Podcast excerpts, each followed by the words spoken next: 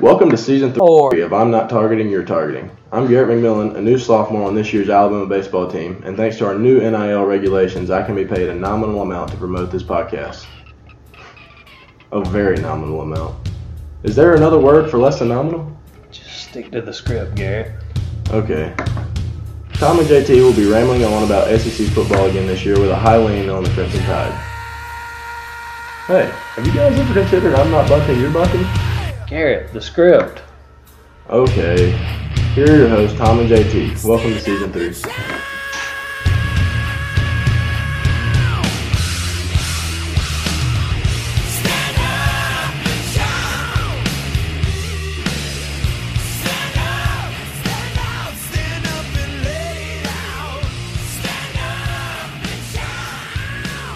Hey, welcome into episode three. You've got on the screen. Episode three of season four. The others part due. So I guess we're we're kind of like a Netflix special. This was chapter one was last week, and chapter two is this week on the conferences that do not matter. But regardless, uh, I'm half of your podcast team on the I'm Not Targeting You're Targeting podcast, along with Tom Sims. Tom, can What's up? What's up, buddy? I can hear you loud and clear. When you say the conferences that do not matter, that may have been an understatement because tonight is the Big 12 and the Pac 12. the conferences that They- are being they- absolutely raided by other conferences. Yes, they may not even exist next year, or at least they're not going to exist in the in the uh, way that we have grown accustomed accustomed to them existing. I I'll concur. I concur. Do you concur? I concur. I should have concurred earlier, but I do concur. Hey, sidebar on uh on. I'm going to jump around here. First off, I know we have listeners. People text me and say, "Hey, good job," or "Hey, you guys suck." We get a lot more "you guys suck" than we get a lot uh, than more so than uh, you did a good job. And with me stammering like that, that's probably a good reason why. But we're on Twitter, and I would love more Twitter interaction. And our Twitter handles are at UART Sims. That would be Tom. UA like University of Alabama. RT like Roll Tide. So UART Sims is Tom's Twitter handle. My Twitter handle is at JTiffBama. That is the letter J T I F F B A M A at JTiffBama. So those might be a little bit hard to remember if you didn't write them down, but this one's easy. And this is where we this is where we really want to start seeing the traffic. Hopefully, at targeting not at targeting not. We couldn't do targeting not targeting. Somebody already had it, or it was too long, or something. I don't remember. But si- another sidebar. So let's get the Twitter feed up because I think with the commentary, I hope we have some some action because I want some input from this. I'm going to get your input and hopefully some some Twitter followers. But sidebar, Big Tom. on action. Tom Sidebar. and I have a philosophy that any rock concert you go to, you will see one t- at least one T-shirt. And what's the T-shirt, Tom? it's the Rolling Stones tongue. It is the Rolling Stones tongue, and I forgot to mention this last week. I did, in fact, see the Rolling Stones tongue at Vegas, and I saw the Rolling Stones tongue at Nashville. And I tried to get a picture, but we had just got our food at Nashville. All right, a disclaimer: the Rolling Tone, Rolling, Rolling Tones, the Rolling Stones tongue at Vegas was on a vest, and it was on the back of a vest. But we're gonna count it. Still counts. But now at Nashville, classic front of the shirt, nothing on the back. Dude had never seen the Stones on tour, and it was uh, it was fantastic. But I, I and, couldn't and get a picture. you always see one. There's no telling how many are actually there for you to stumble across one every time. oh, for sure, for sure. And uh, but I think my favorite shirt I saw at at Nashville was Busch Latte. And I got a buddy, uh, my baseball group, Stumbo, and all he drinks is Busch Light because it's cheap. Like he's the neutron of my baseball group. You know, every group has the same people in it. I'm sure that you got a group of friends that has me in it. You know, the the smart ass. and I, but my group in Oklahoma, we've got Stumbo who's cheap and he drinks Busch Light, and Wink calls it Busch Latte, and they've actually made a shirt that says Busch Latte. I love it. I love it. I love So- it. All right, so let's get to the commentary, and hopefully, like we said, we're not either one. We talked off air, and I, I I know you're not going to believe this, listeners, but I, I did not. We did not prep for the Rolling Stones tongue shirt. I, that is just something that Tom and I know. But we do talk off air, and neither one of us are excited about the Big 12 or the Pac 12. So hopefully the commentary kind of carries this podcast. So uh, the first. I can't wait for it now. Well, okay, so Sunday I'm thinking, what should the commentary be? And we had, you know, we had our second scrimmage, and I'm like, okay, well, I'll just talk about the scrimmage. And I did the research just on man on Tider Insider, on Bama Online, on Twitter, and you know, Traeshon Holden really showed out. I've heard, and Kobe Prentice, he is a freshman that, that did real well. Jam- Jahmyr Gibbs looked good. Uh, Eli Ricks and Harrell, the kid from Louisville, are, are these two guys even going to start? Like Eli Ricks is preseason first team All SEC, and like right now, I don't even know if he's slated to start or not. That's crazy. Uh, Burton did well. JoJo is out. Kool Aid is in for special teams. Like I just kind of did some bullet points. I wasn't overly excited about that, but luckily, before we we tried to actually record last night, and my computer crapped out. But luckily, I, Monday, Saban signed a contract extension, and I was listening to the talk radio, and I'm like, that's what I want to talk about because now, it, obviously, this is going to be his last contract. I don't know that he that he serves the time. You know, he's Saban is never going to serve out the entirety of his contract because that's impossible in today's age. Like he signed now until 2030. He's the highest paid coach. It's gonna the contract is for 93.6 million dollars. We'll pay him an average of 11.7 million dollars a year. I think he tops out one year a little over 12 million, or maybe well over 12 million. So, but like, there's no way he can ever coach to 2030 and that be the end of his contract because how are you going to recruit in 2029 and 2030 when you're like, oh, Coach Saban's gone? So like, he'll never serve out his last contract. He'll just retire somewhere in the middle. And that's what Cannell, uh, Dusty, and Danny, I listen to them a good bit in the morning now that we're football season is upon us. And, and they, they basically said what I just said. And Cannell was like, well, you know, over under eight years, I'd have to go under that he won't be with us another eight years. But then he said, oh, uh, four years over under, I'm going over. So, I mean, I think any Bama fan, dude, we're, we're straight gravy right now because when Saban was signed in 07, he signed an eight year contract worth $32 million.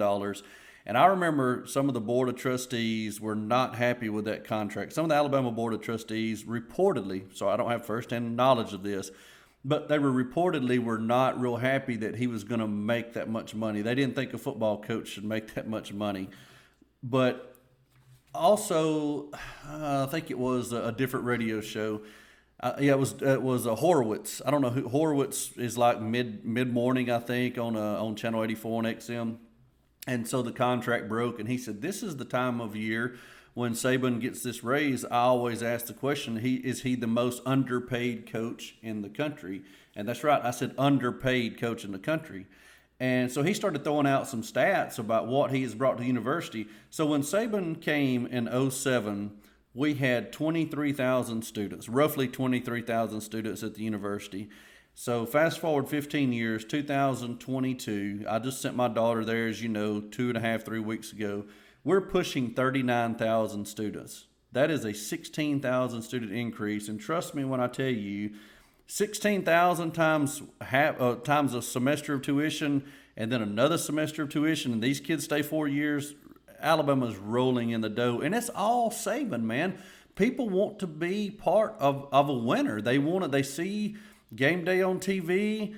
They see the kids, college kids having fun. They want to be part of that. You can get an education degree anywhere. You can get an economics degree anywhere, but they want to be part, and that's all Nick Saban. So I got to thinking, is he worth it? And, and of course, if you're listening to this podcast, yeah, the answer to that is unequivocally yes. So then I was like, well, what what makes him worth it? And I got to looking. So he's won six national titles. He's had nine title game appearances. Um, you know, the the one against Clemson, he got blown out. The other game against Clemson was an onside kick to, to end the game. And then, of course, Georgia last year, we had the ball with the ability to tie, you know, late in the game. But I mean, Georgia won it after the pick six. They won it handily. But six national titles, nine national title appearances eight conference championships. Okay, but what's his most impressive feat? And I, this is what I want Twitter feedback on. And Tom, I want your feedback, which I gave you a little teaser last night. But let's start with this. Okay, so the AP poll has come out. Bama is preseason ranked number one. Since 2008, Bama has been ranked number one in the AP at least one week. And I think one of those years, we were not number one the entire year. I think it was probably Clemson. And uh, we won the national title, and which put us to number one. So we got to count that year. But 15 years in a row, at least one week is number one in the AP. That I don't think that will ever be duplicated. I don't know how it can be duplicated. That's just unheard of. So that's option one. Is that his most impressive feat? Option two, since 2008, we have played seven football games that did not have national title implications. Now, let me say that again because that is also unreal, an unreal stat. Since 2008, we've had seven games that did not have national title implications. Okay, so 08, we went undefeated till we got to Florida.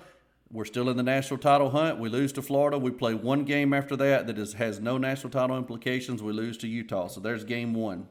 Okay, 2009, undefeated, national title. 2010, we lost to South Carolina. We're still in it. This is the BCS. We're the defending national title holders. If we if we run the table and win the ACC, we're going to be in the national title game. We lose to LSU, so we had four games after that, three regular season games and a bowl game and we lost. We, didn't lose all those, but we, we had we, we played four games after that that had no national title implications. So from 08, 09, and 10, we're already at five. So from third, yeah, from and, so, uh, and, just just to make sure everybody is uh, on the on the same page as you are, and including myself, I think what you're saying is that, for instance, in week one of any season, everybody is playing a game with national title implications. Well, at least all the power conferences. Have, everybody. Yeah. Hypothetically, and, yes. And until you lose at least twice, you you're probably still in the hunt. Now, some teams may not be in the hunt. If Vanderbilt loses in week two, they may not can get there if they go twelve and one. They might can. Who knows? I mean, they're in the SEC, but but that's effectively what you're saying. You're you're saying that until you lose the second game, for the most part, you're in the hunt. Uh, yes, and and you you bring. I'm glad you clarified because in my head and while I'm saying this, it's crystal clear. But then for some listener, they're like, "What the crap is he talking about?" So I'm glad you clarified. And I, I do agree. It's probably not every team once they get that first loss, but I, yes, every team is in the national title hunt if you're in a P5. I mean, I, Vanderbilt is is a is a punchline. It's a joke, but honestly, if Vanderbilt goes 12 and 0 and they win the SEC title, they're in the playoffs. 13 and 0 and you Heck have beaten yeah, Georgia are. regular season. You have beaten the West champion, and uh, you'd have to beat Bama regular season this year because we play Vandy. So you probably have to beat Bama twice. Yeah, they're likely ranked number one. yeah. So yes, that's a good point. And so then from 2011 to to till last year, we only played two games that did not count, did that did not go towards the national title. Okay, so we'll just focus on those two years. 2013, we're undefeated. We go down to Auburn, and we're number one in the BCS. Auburn beats us on kick six, and we play one game after that because we don't go to Atlanta. The bowl game it has no national title implications, and we lost to Oklahoma. And then 2019, because 14 we made the playoffs, so every game counted. We lost Ohio State. 15 we ran the table. 16 we got to the finals and Clemson beat us 17. We ran the table. Uh, well, I don't know if we, I don't guess we ran the table, but we won the national title. We beat Georgia on second and 26. 18, we got all the way undefeated to Clemson, and Clemson beat us in the finals. 19 is where our, our, our next game is. So we played LSU at Tuscaloosa and we lost. And now some people will argue that, well, we were out of national title contention at that point and I can't remember what all the school's records were, but you cannot convince me. Look, we lose to LSU, who finishes undefeated and wins the SEC. So we're sitting at eleven and one. If we were, if we would have won out, you cannot tell me we would not have been in the playoffs that year, just from the Nick Saban and Bama brand. But we go to Mississippi State the next week. We lose Tua, and we play a non-conference uh, that that Mac Jones starts and then we play Auburn at Auburn. As soon as Auburn beats us, we're done. And then we play a bowl game in 19. And then, of course, 2020, we run the table. with an All SEC schedule, win the national title. And last year, we well we lost A and M, but then we're still in the playoff hunt. And then we beat Georgia in the SEC championship game. We win our we who'd we play? Uh, Cincinnati in the playoffs, and then Georgia. So that was a very lengthy number two bullet point. So let's just let's just condense it. Seven games since 2008 that have not had national title implications. That would be option two. Option three, we have been favored in 158 out of 159 games since the 2009 SEC championship game. Okay, we were we were dogs to Florida. We beat Florida. Since after that, we were favored all the way to 2015 Georgia. We were one point underdogs, and we won 38 to 10. So that broke our streak, and then we were went back to favored, favored, favored all the way to last year's SEC championship game against Georgia. We're underdogs.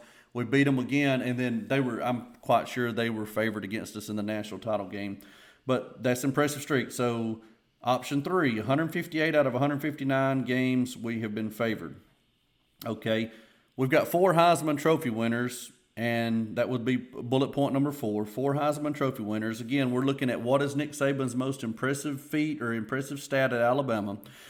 And this one I had to I thought of last night. So bullet point five, option five is since 2006, the national champion has either beaten Alabama or has been Alabama all but one year, and that year was 2013 when Florida State beat Auburn. So, granted, That's kind. Maybe this is kind of a stretch because in 06 we weren't that good, and uh, Florida beat us regular season, won the national title.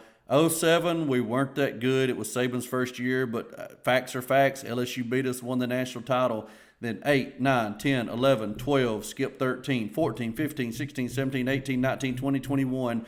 We either were national champions or we were they, the national champion beat us. And a lot of those years, the national champion beat us in the playoffs. I guess four of those years Ohio State, Clemson, Clemson, and Georgia. So to me, that's a pretty impressive stat. And then this one's kind of just for uh, shits and giggles, as the kids say.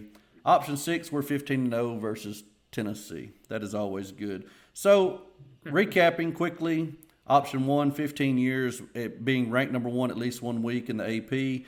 Uh, bullet point two was seven games since 08, did not have national title implications. Option three, favored in 158 out of the last 159 games. Option four, four Heisman Trophy winners. Option five, national champion since 06, have either been Alabama or beaten Alabama with the exception of 13. And then option six is 15 0 versus Tennessee. So, Tom, uh, luckily I went through that last night with you. You've had time to think on it. What do you consider to be Saban's most impressive stat?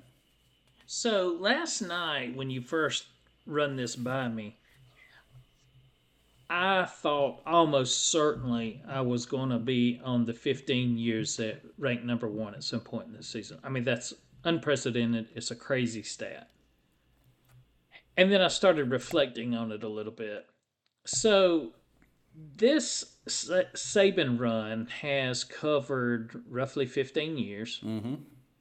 And, you know, I can remember as a youngster being a big time football slash Alabama fan as early as five and six years old. I, I can just remember playing pee wee football on Saturdays and, and bringing a portable black and white television that you plug into a, a cigarette lighter to try to get the local game mm-hmm. on if it was on TV or you're listening to it on the radio. You know, it was just, it, it, it was always around us. And, and I always remember that. But from a from a more personal standpoint, I'm I'm getting at something here. You know, it, it, it really started, and I grew to be a bigger fan.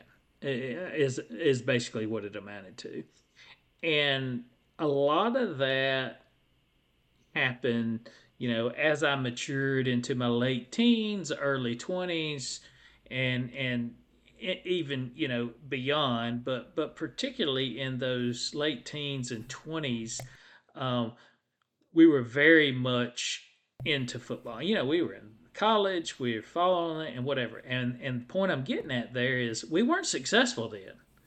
I mean, no. we were somewhat successful, but we weren't we weren't winning like we are now at that point in time. and we hung on every game just like I do now. I still get the same feelings. And so I'm just going to say if if a guy was say 20 years old about the time that I was really getting into it when Saban come on board, he's 35 now. Mm-hmm. He didn't live through what I lived through. No. Uh and and the point being and I hope he don't take this for granted, but this is why I'm going to choose number 2 on your list because it's personal for me. To only have 7 games over the last 15 years that really didn't mean anything. Yeah. Like there were so many years when we were watching Alabama and you know, they're they're you know, 3 and 2 at the midpoint of the season you know good and well they're not Mm-hmm. they're not in the title hunt and it was just for watching the game i mean we still watched the games and we still rooted them on but we, we you know there was no you you were always disappointed and you were disappointed early in the season that that you didn't have you know a chance to win it all because we always wanted to i mean we always uh, even even in our poor years we always expected to be competitive and always felt like we could play and win against anybody um, but to to go 15 years and only and only realize that seven times out of roughly what 200 games Well, just say let's just 12, 12 regular seasons. So let's say 13. Uh, 13 times 15 is yeah 200 games a good estimate. Yeah. So that's that's incredible. I mean, that's uh you know, that's over 95% of the time you are you are in there. You you know, you you are still in I'm the in hunt. Yeah. There. uh and so I, that's where I ended up landing on this list. I mean, all of these are, are certainly impressive for sure. Um, but for me personally, I think just just knowing what I've lived through with Alabama football and where we're at now over the last 15 years, this has been one heck of an enjoyable ride. Yeah, and like you, know, you use the baseline. uh, If you were if you were 20 in 2007 when Saban came, and you're 35, but you know, you you definitely. You, I have memories from before I was 20, uh, as you do too. But now I really started taking it seriously. I guess when I was in college. But you know, let's let's back it up. Let's say that you're because we have a sales rep that comes to see us, and he is in his early 30s, I guess. So you know, let's say let's say you were 12 when Saban came, and now you're 27. You don't remember. You th- that person who is 27 to 32 years old, that person does not remember when we used to start a season. And because me and Daryl would always have this conversation, like you said, we start out three and two, and you're still a huge fan. You just adjust your goals. You're like, okay, well, shoot, we're not going to win the national title. Can we still win the West? You know, maybe one of those losses is to an out of conference team, and you still control your own destiny, or, or you or you're very close. You're very close to controlling your own destiny. But I remember me and Daryl in the in the DuBose post DuBose, so that would be what Fran and Shula days. We would look at Tennessee, Auburn, and LSU, and we would say, "Man, if we can just win one of those, one of those three, like to mm-hmm. somebody that's 27, 32, maybe even 35, that's such a foreign concept to that person to think that we would have gladly. I'm talking, so we are 10 days, nine, 10 days away from kickoff right now. That 10 days away from kickoff 20 years ago, we would gladly have gone one and two versus Tennessee, LSU, and Auburn, and I would have taken it in a heartbeat. And that's just such a foreign concept now, and I hope we never get back to that. Yeah, for sure. But yeah, where where did you end up landing on the list? Uh, that I, I think I'm with the number one. I, I think I'm 15 years with at least one week at number one because it's so hard to do. If you remember what I think 99 Florida State went wire to wire. So like back then Nebraska, I don't remember what Nebraska did in uh, in 99, but I know 94, 95, 96, 97 they were they were number one because they won the title three out of those four years. And so you know in 96, 96 when they didn't win it, they probably started out one or or climbed to number one early in the year. So, you know, let's say let's say that in 94, 95, 96, 97, 98 that Nebraska had climbed to number 1 at some point in the season 5 straight years. So, 99 was going to be number 6. Guess what? Florida State went wire to wire. First one, 1st mm-hmm. team to ever do it. So like we have been lucky. We hadn't won it all these years. We've been dang lucky. And like I said, I think one year, I think it was uh, against um I think it was 17 when we got in at number four, Clemson was number one. Clemson was the defending national champions. I think they were number one all year long. And the only way for us to get to number one was to win the national title, and we did. So, I mean, that kept the streak alive. And I saw today on Tider, somebody had done the research. I think it's 107 weeks at number one. So you're looking at 15 years and 13, well, probably what, 15 polls. So one 225 polls. We've been, uh, you know, roughly half of them. We've been number one. It's just it's just unreal. But my favorite two are the the bullet point one and bullet point two. 15 years at one, and then the seven games. It's just uh, it's it, it, I don't think it will ever be duplicated. And if it is duplicated, I hope it is the coach after Nick Saban leaves. Yeah, and I, am sure you've seen those graphics. Uh, they they show them a lot on Twitter, where where they'll, you know, say the populations of states or whatever, and they'll they'll put a timeline on it. And 1900, this mm-hmm. state's ahead, and then they start moving it forward, and the bar graph flip flops from who's you know yeah, yeah. Uh, you know who's pop, most populous at that period of time, and it, and it just shows you a progression to today. They did that with the AP poll uh, number one. I don't know if you saw that or not and for and so the AP poll started I can't remember the date in the 50s I think something like that. So it was like 10 or 12 years that when you're looking at that graphic we're not even on there. Oh yeah, you know Notre Dame, Ohio 12, State, Michigan. I'm sure. Yeah, ten or twelve year head start. We, we hadn't even made an appearance, mm-hmm. and then when we made an appearance in the '60s, you know, a couple of those years that we won it, uh, it was like it was like what you were talking about a while ago. We we weren't number one until sort of very the the very end, mm-hmm. and uh, so we didn't really accumulate a lot of weeks there, and that even progressed all the way, you know, through the seventies. We got on the board a pretty good bit, but we were still way down the list, and then we kept dropping. You know, in the eighties Mm-hmm. Uh, I don't I don't know if we ever reached number one in the eighties. Uh, and then you know we, I think 80, got, 80 when uh, Mississippi State beat us. I think we were number one.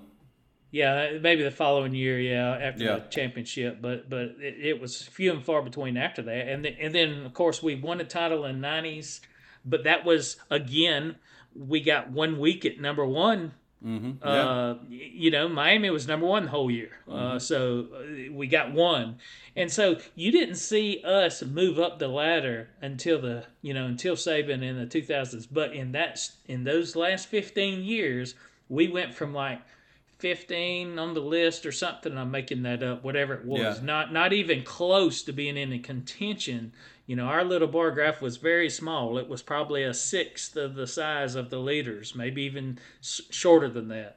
And then we overtook them and then dwarfed them. Yeah. I mean, yeah. we're, I, I don't know how many weeks we are ahead of the second place team now, but in the last 15 years, we caught everybody and then opened up a huge lead. Like, yeah. I mean, tens and tens of weeks. I mean, we may be 30 or 40 or 50 weeks ahead of the second place team now. So, pretty impressive for sure. And I don't see, you know, yes, I mean, Texas could beat us. They're not going to be favored to beat us. They shouldn't beat us. But if we get through Texas, I mean, I don't, I don't know that we. I've got us finishing undefeated, and you do too. And but there are some major hurdles in our schedule. But I mean, we could easily pop off another 10, 12. You know, we could go wire to wire this year. But I definitely, we could definitely pop off 10 weeks, no problem at number one this year. So, yeah, we could increase I our sure lead. Hope so. Yeah, That's me too. Not gonna wood. Uh, all right. And and not being a pervert about it. Let's get into the Big 12 discussion. So that's good. The commentary took the the the lion's share of the time, so we we don't. I don't feel it is a pressure. podcast. Yeah, I don't feel the pressure to uh, to really go too in depth with Big 12 and Pac 12, but the Big 12, we're going to do it like we did last week. We're going to, I'll, I'll give you the ranked teams. Uh, we're going to get both go division winners. And uh, of course, the, the Big 12 doesn't have divisions. They go uh, number one team versus number two team, which I hope is what the SEC does when we get Texas and Oklahoma in. And then we'll give you a surprise, something that no one really sees coming. We'll give you a given everyone sees coming. And then game of the year in the conference can be a non conference contest, of course. So, first off, AP ranked teams. Uh, their highest ranked team is number nine, Oklahoma, number 10, Baylor, number 12, Ohio State. So they only have three teams ranked, and they're right there kind of smack dab in the middle of, of 1 through 25. And, you know, Oklahoma at nine, I would love to see what they would have been. For ranked. the record, guys, for the record, guys, I'm sure his little sheet said OSU and he meant Oklahoma State, but that Ohio jumped into his brain. Oh, I said Ohio State. Yeah. Well, how about that? They got the gist of it. They knew what you were getting at. Thank you for that, uh, Tom. Anyway, uh, I would love to have seen what Oklahoma would have been ranked if Lincoln Riley had not left. I, I really feel like they'd been higher than nine because they lost Spencer Rattler, they lost Caleb Williams, and I'm sure they lost a ton of others in the portal. And I'm not sold on Venables at all. And It's a little teaser right there. But my division or my champion, I've got Baylor being the champion, and the runner-up is West Virginia.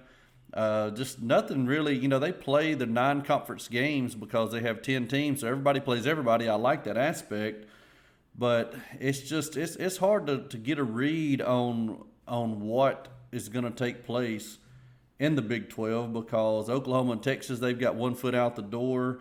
I'm sure the the schedulers have done them no favors, but I, I'm going with Baylor at one and West Virginia at two. So as you can see. Oklahoma did not make the, the top two spots, nor Oklahoma State, and uh, West Virginia came out of nowhere. So, who do you have for your, your top two teams in the Big 12? Yeah, West Virginia was not on my radar. I think you only put them in there because you like singing that song. It, That's it is a catchy team. about. It's catchy. Uh, you know, I looked at this. Um, Oklahoma, they only have two ranked teams on their schedule this year. And last year, they played Baylor and Oklahoma State both on the road, and that was two of their losses last year, even with Lincoln Riley. So they flip flop them this year. So their fav- their schedule's more favorable. They get both those ranked teams, the other t- two ranked teams, they get them at home.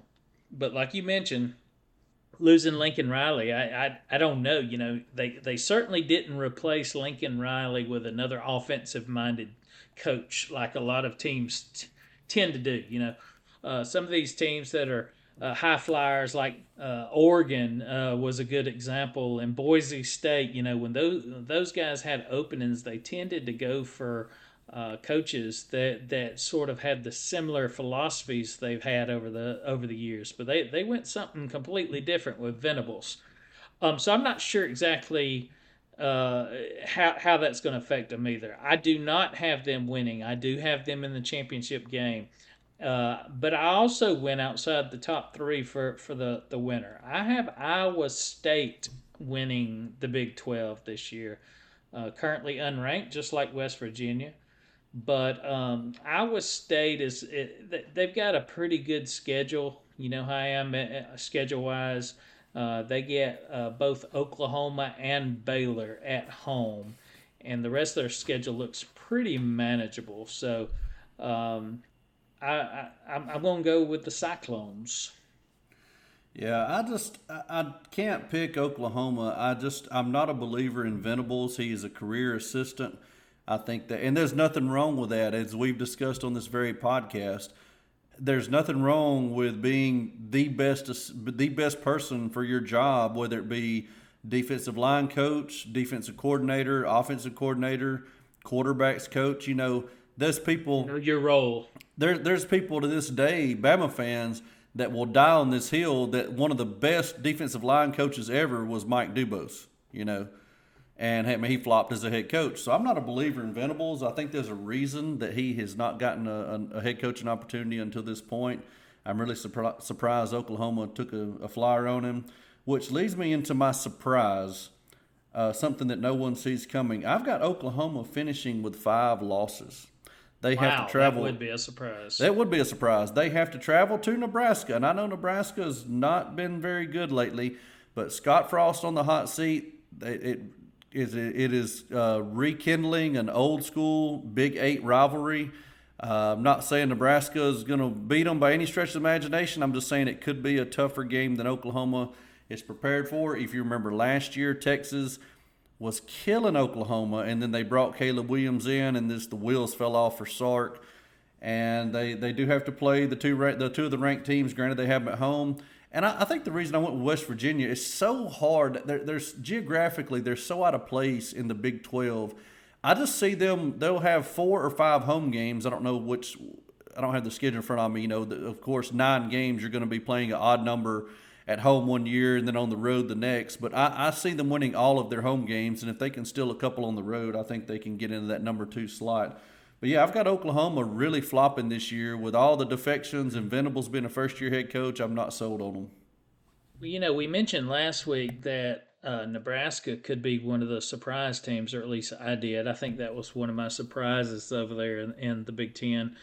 Uh, based based on their numerous near losses or near uh, wins yeah. last year. They had a lot of losses that were single digits or, or and so we we were expecting the turnaround. So there's there's something to be said with that. But for my surprise, uh, something that no one sees coming.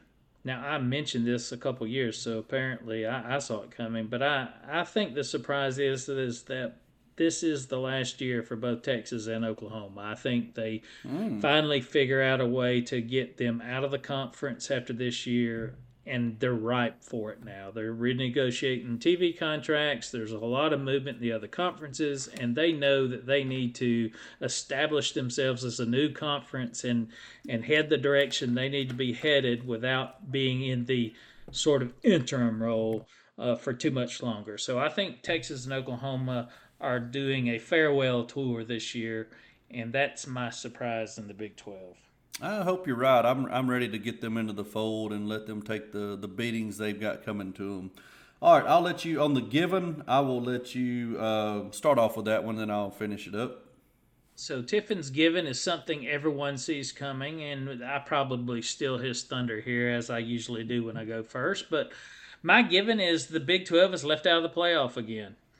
Uh, they're we're you're talking about West Virginia winning the conference. I'm talking about Iowa State. You're you're referencing Oklahoma having five losses. I think it's very difficult to see a team coming out of there with enough panache to make a run at the playoffs. Even a one loss Big 12 team would be subject to being left out unless there was a lot of chaos in some other areas. So that's my given.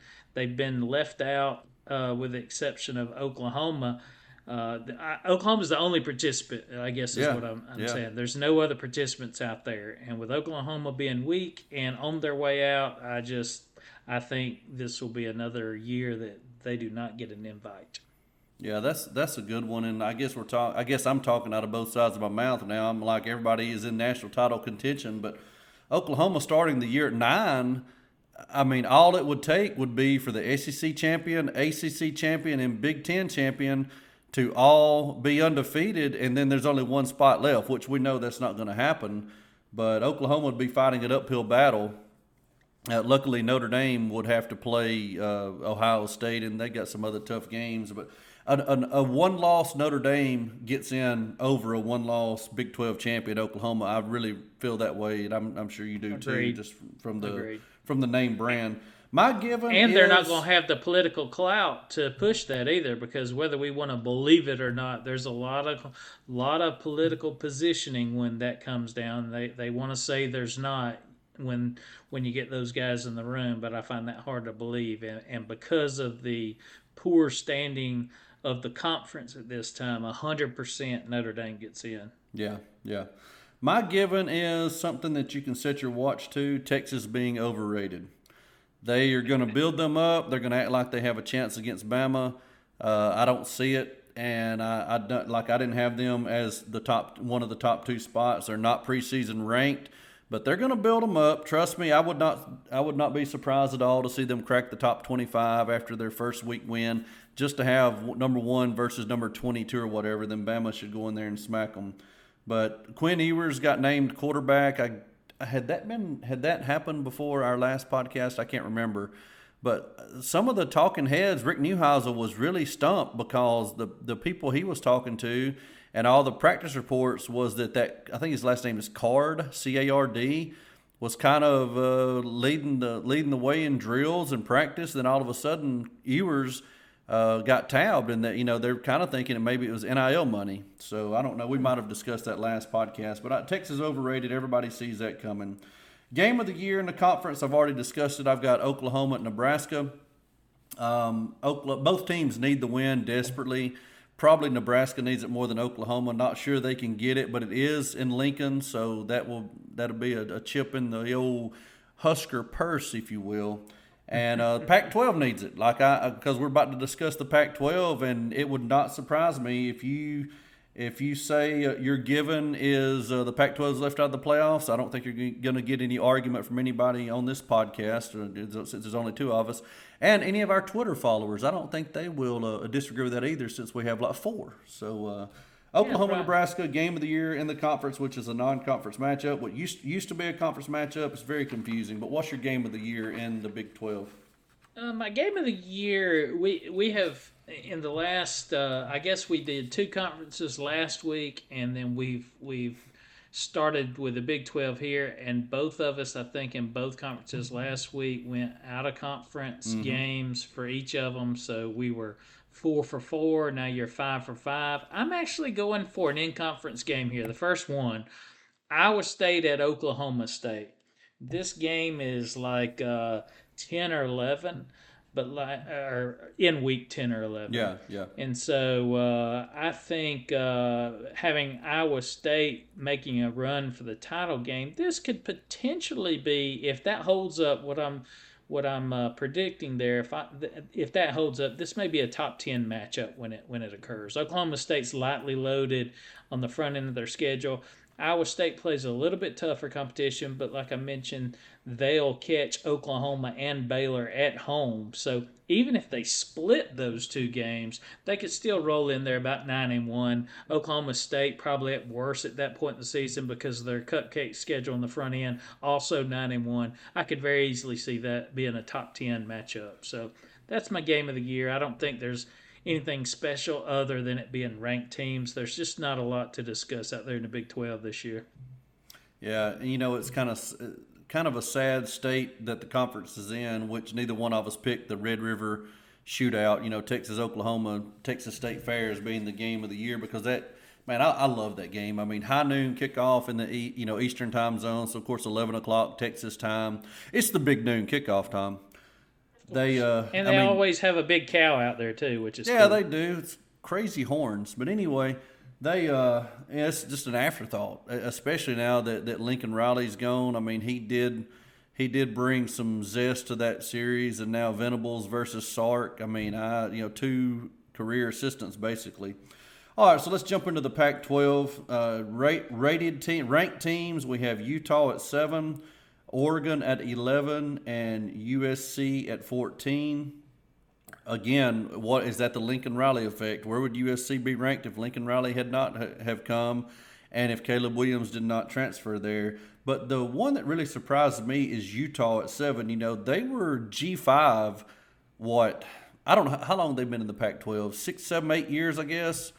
You know, I, that's I, longer I would, than I would have guessed. Uh, well, I'd love to say three or four, but I guarantee you, it's six or seven. You know, I'm just. I was going to say five, but okay. I, I, just don't recall. But I mean, how quickly they went from G five to getting in a P five and climbing the ladder. They're the highest ranked team in the Pac twelve. So that's. But again, they've only got three ranked teams. None of them cracked the top five, and uh, they do have divisions. They have South and North. And uh, in the South, I've got Utah. Actually, cor- correction on that. This will be the first year they did away with them. So. Oh, they're uh, doing away with divisions. Yep, starting this really? year, they're going to the Big 12 model. Why? I, I guess the Big 12 is is the the leader out there. Get rid of your major uh, flagship schools and you do a, a a one division conference, so they followed suit. Well, man, you learn something every day. All right, well, I've got two my two uh, my two champion and runner up regular season, I've got Utah at one. I've got Oregon at two. That's who I'm going with. I think that's the best two teams out there. AP agrees with me. Uh, USC, I don't think they're ready for prime time. I'm sure Lincoln Riley will win a game or two. He that USC probably wouldn't have won had he not been there, but I think they flopped too because Lincoln is not all about playing any defense, and some of those schools out there are. So I've got Utah and Oregon facing off in the the big the Pac-12 title game, which if I'm not mistaken is on a Friday night. Wow, awesome! Yeah. Who doesn't Friday dream of nights. growing up playing college football on Friday night? I'll watch that unless Hoover's playing. uh, uh, who did you have winning? Uh, champion, I'm going to go with Utah. I, I they're which I will talk about them shortly. But yeah, I've got Utah besting Oregon for the title.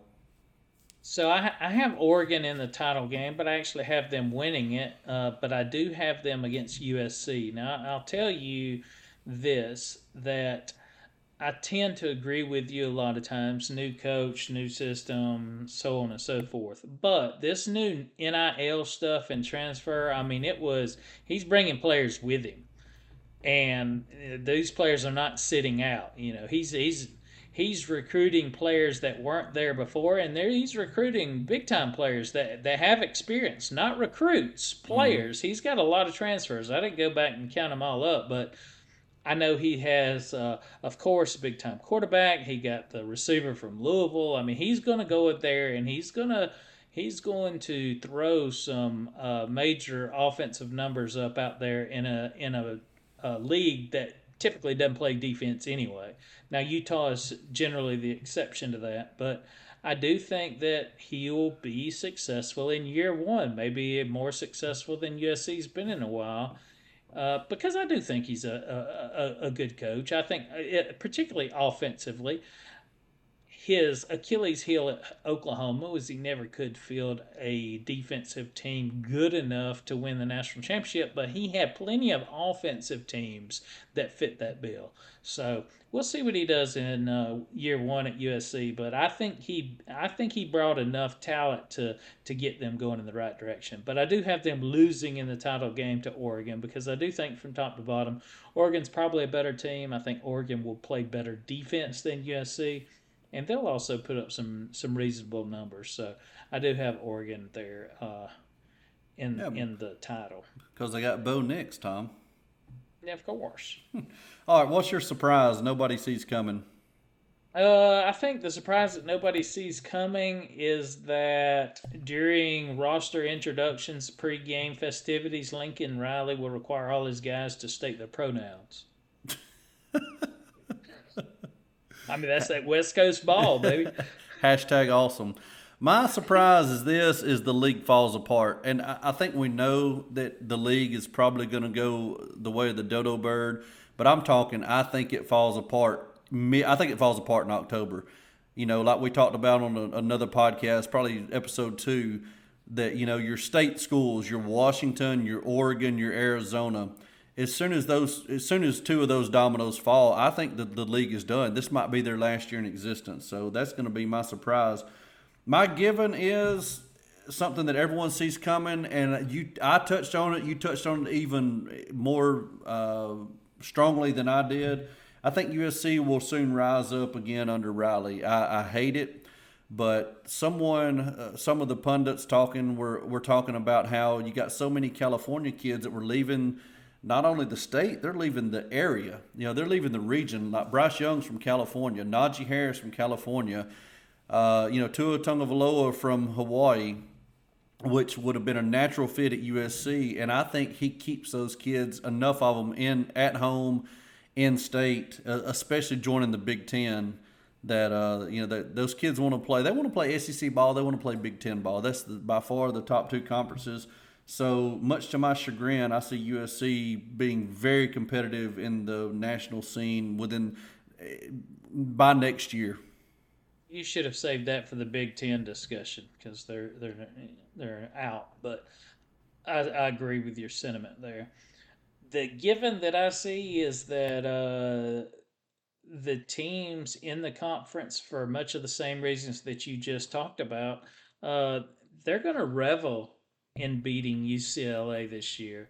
They would they would revel in beating USC also. I, I just don't think USC will lose that many games. But the teams that are still there, you will see some joyous fan bases when they beat teams that are leaving, particularly these two te- these these two teams are the flagship program of the Pac-12, UCLA and USC. There, I, there's there's no question about it. Regardless of UCLA's recent football uh, shortcomings, they have carried the conference in basketball and other things, but but they've also been a, a football really they've been a football powerhouse in their career as well. So I think the other teams and other uh, uh, uh, places in the league will really get a kick out of winning those games and uh, as well they should. But there's there's a lot of hard feelings. It seems to be more hard feelings in the Pac-12 than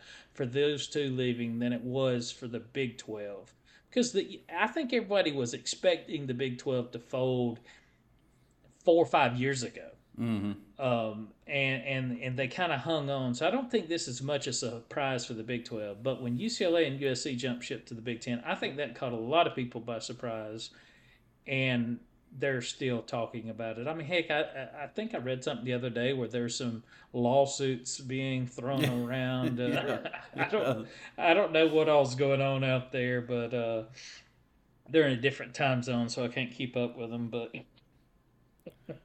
well, I mean, the reason it was so shocking, Tom, you had the Gentlemen's Agreement Alliance that said they would not do this, and then they it, it took less than a year to stab each other in the back.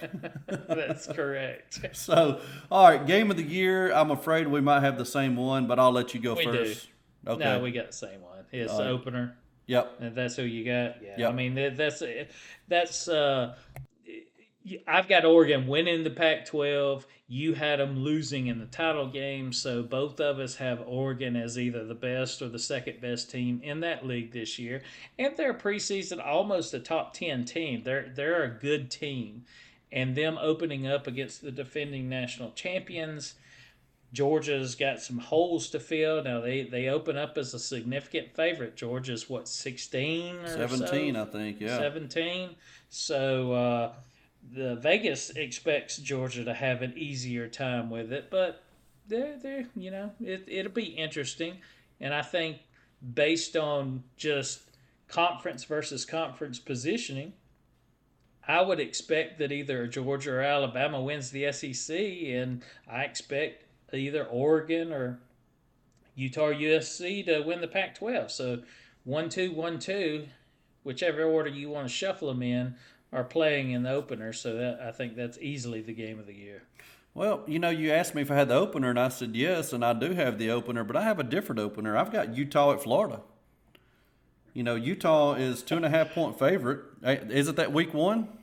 Uh, I think so. Yes, I think it is. it is. So you know, Utah travels to Florida. Florida has a new head coach. Uh, of course, his name escapes me now. He coached with uh, what Louisiana, somewhere in Louisiana and he coached with Saban. Billy Napier, that's him. Uh, and can Utah, you know, can Utah stand withstand the Florida heat? It's going to be very muggy down there, and they're two and a half point favorites. I think Utah gets them, man. I really do, and I I, I kind of want Florida to win. I'm not a Florida fan, but I I don't like the Pac-12.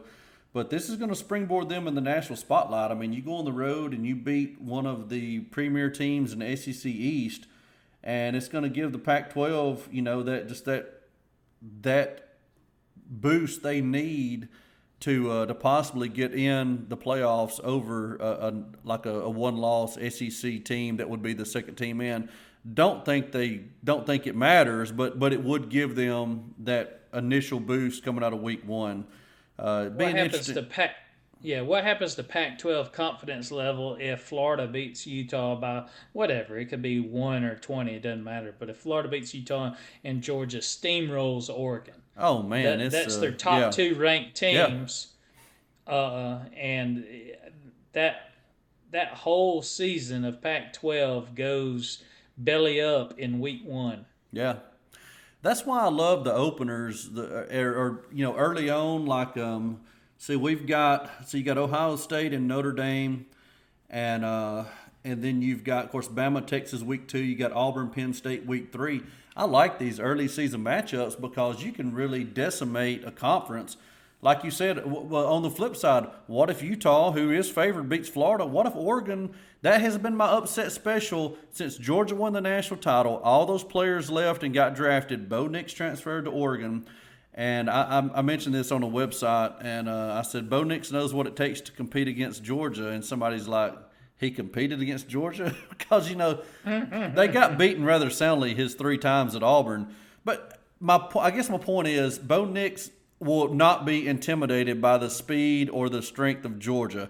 And he's going to be able to tell the, his teammates, hey, guys, you know, this is what we're stepping into. So they're not going to be a, he, he shouldn't be a deer in headlights. I hope he's a deer in headlights. I hope Georgia beats his brains in because I hate Bo Nix, okay? And I hate Georgia, but I hate Bo Nix. But what if Oregon and Utah upset Georgia and Florida? I mean, the East takes a beating in week one. It's just fantastic, man. Football, college football, greatest sport ever invented. Much better than NFL, in my opinion. So, man, I, I can't wait. You know, week zero doesn't count. People that get all excited about week zero, those people are the same people that get out of the shower to, to pee. Okay? yes, week zero. Think, go ahead. Do you think college football is greater than what did we call that game come up with where we had the half test? Oh, your drinking game? Yeah. it, college football is probably a notch below your drinking game and a notch above the jump to conclusion, mat, from uh, from Office Space. I love it. Are you there? I was waiting on oh, you to yeah. play. I was waiting on you to play the crickets, um, the, the cricket sound effect. You know, when we started this podcast, I had a great, grand idea that we would have all these um, sound effects at the press of a button. That hadn't really panned out. our, our our best thing we got going for the the um, the podcast is our intro and outro music. And I sent you the new tapes, the new tracks. I hope they're uh, implemented at some time in the future. I have no hope they're going to be implemented this time, but that's nah, fine. they're probably not going to show up tomorrow. that's what I'm afraid of. Okay, well that wraps it up, and uh, you know, hey Tom, we are a mere what ten days away. But if I can get my computer working right, we're a mere five days away from Game Week podcast. We're going to try to go on Monday nights, guys, like we, we have in the past. So Monday, Tuesday, I think at the worst. Hopefully, we won't do many more of these Wednesday shows. But man, I'm, I'm excited. I know you are too. We got some big plans coming up. We're going to get together, watch a few games this year, maybe maybe pop a couple of brews. You never know. Just depends on how we feel. I don't know. Nice. Yeah. Well, that wraps us up for the, the the last episode, pre the last pregame episode. And Tom, as always, if you're going to hate Auburn, you have to hate early and you have to hate often. Roll Tide. Roll Tide. Take it easy, guys. Have you seen Junior's grades?